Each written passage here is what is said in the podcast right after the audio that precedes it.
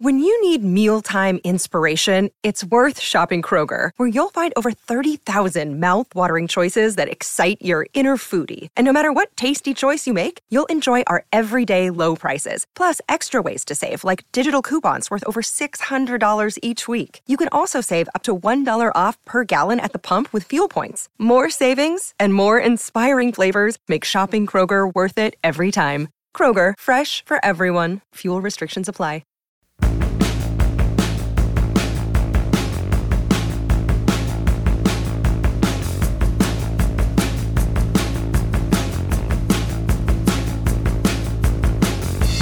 Well, hello, I am Matt Williamson. This episode is brought to you by Live Casino. It's going to be kind of a short one today. I'm going to kind of put a bow on Senior Bowl practices, and I'm going to steal this off two lists. Daniel Jeremiah came out with his 10 players whose stock went up the most during this week. Not they're the 10 best players in Mobile, but whose stock rose the most. And I want to buzz through those with you real quick. And then I have a similar list from Matt Miller, who does really good draft work as well.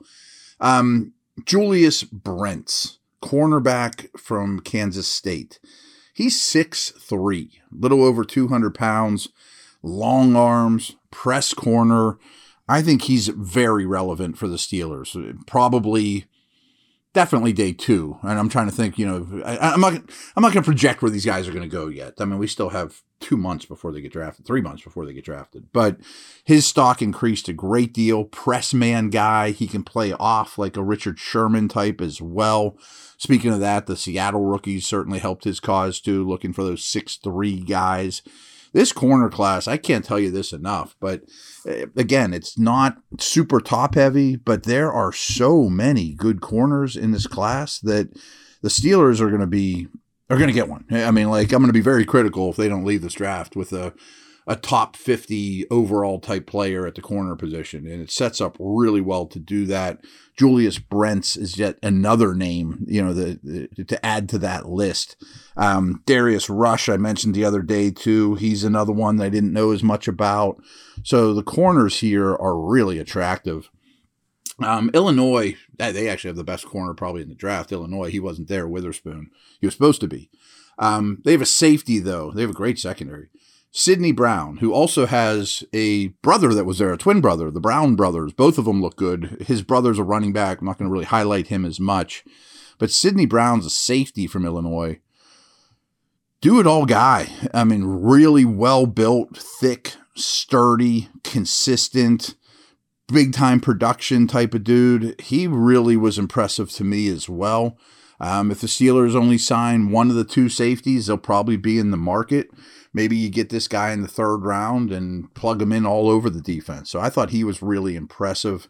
Um, the Steelers aren't going to draft a quarterback, I'm sure.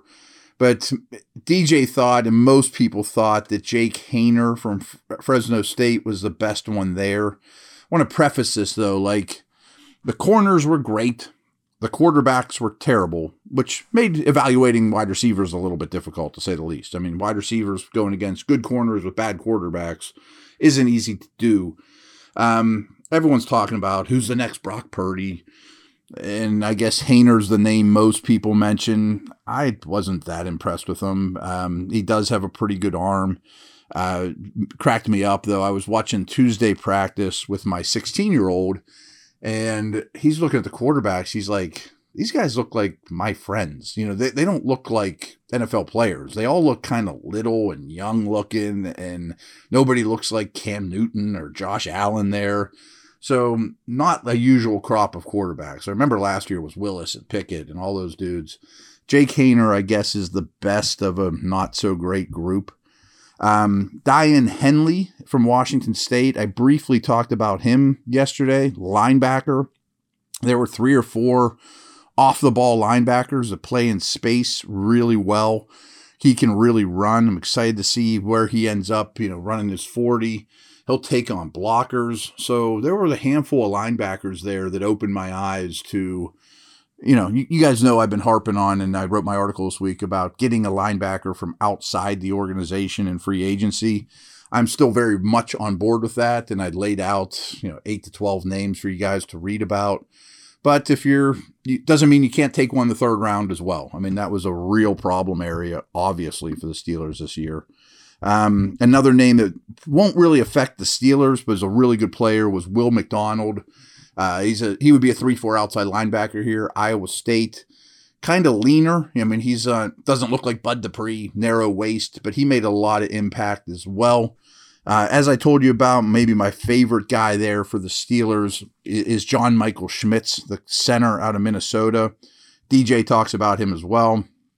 I didn't see anything bad from him. I mean, every rep seemed like he won or at least stalemated.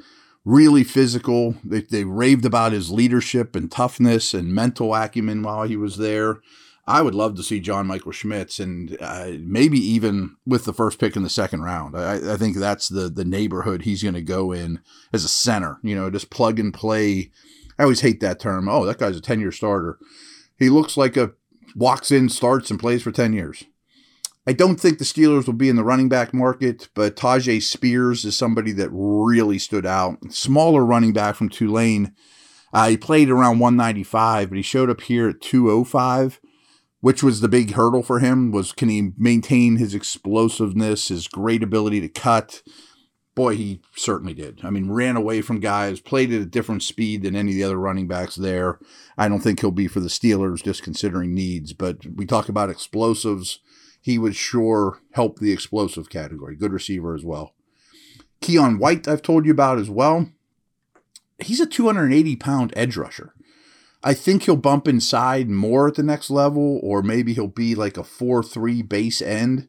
But in today's NFL, you just take these guys and move them all around. I mean, if the Steelers fell in love with him, and I guess he was quoting Mike Tomlin the other day too, you put Keion White next to Cam Heyward with Highsmith and Watt coming off the edge on third downs. I mean, that is a handful. And this dude at 280 is expecting to maybe run under a 4 6 with like 40 inch verticals.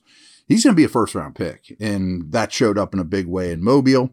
This guy's really interesting to me, too. Like, I know no one's going to want to hear about the Steelers drafting tight ends. I get that.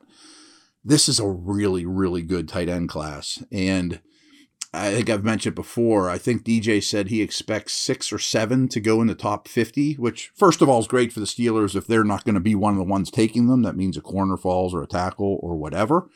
But it also means round four tight ends, you know, are going to be values.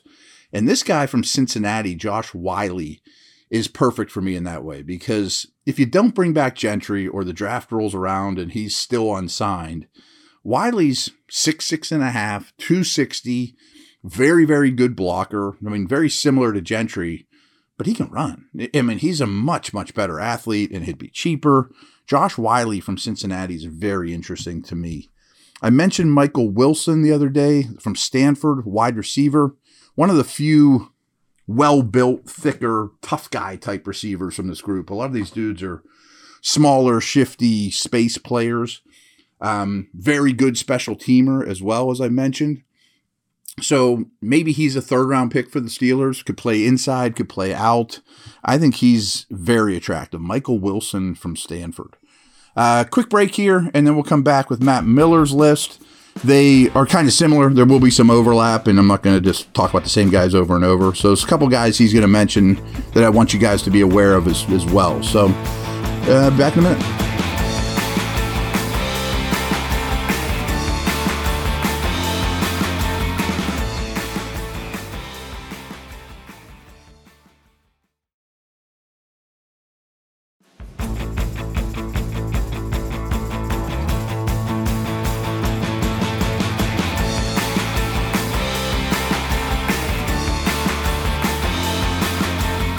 All right, again, these are Matt Miller's top 10 winners.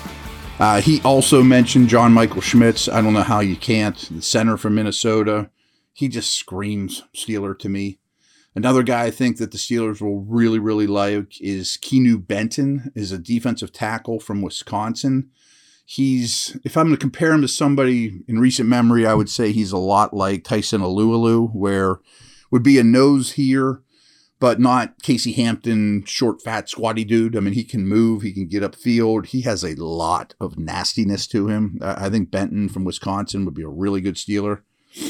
Derick Hall's a guy we haven't mentioned. I think he'll get drafted too high for where the Steelers' needs are as an edge. He would be a 3 4 outside linebacker. He'd be a really welcome addition.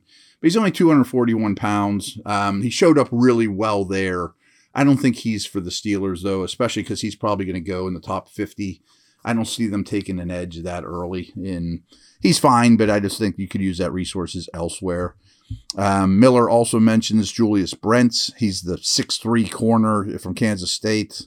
Would look really good in black and gold as well. Um, if you're on top of draft stuff, Clemson, no shock, has some really good prospects. And Bryan Bresee, Myles Murphy are both defensive linemen. They're going to go in the first round or, you know, slam dunk, like, slam dunk type of picks. But they also have an edge guy in KJ Henry who won't be as drafted as much but boy, he looks like a Steeler to me, too. He would be an edge here. He can drop into coverage a little bit. Uh, I think he's a team captain. If not, I know he's extremely well respected in the Clemson locker room, leader, all those type of things. That to me would be an ideal third outside linebacker for the Steelers. I'm guessing, maybe I'm wrong about these projections, but I'm guessing third, fourth round neighborhood. And I think that's when I'd start looking for that type of player. Uh, he also mentioned Spears, the dynamic running back. I've told you about Luke Musgrave, who might be the best tight end in this class, but was probably the best player, right neck and neck, as the best player in Mobile. Tight end that can really run, but he's six five and a half. He's powerful. He has huge hands. They do the GPS tracker for miles per hour, and he was like third or fourth best in terms of miles per hour of anyone there, including corners, wide receivers, and you know he's 255. Luke Musgrave, I think, will be a first round pick. Miller also mentions Michael Wilson, who I talked about before. Uh, Stanford, I didn't give you his height and weight. He's 6'1, 216. Um, again, they were on a really bad offense, but I think his demeanor would fit in here well. And then the last guys he mentions are carryovers as well. Keion White, the edge from Georgia Tech, that's 280 ish and the Browns tw- Brown twins. You know, there's uh, Chase is the running back and Sidney is the safety. I told you a little bit about the safety. I don't think the Steelers will be in the running back market to grab Chase, but I'm growing fonder and fonder of this running back market. But I don't think that really affects the, the Steelers.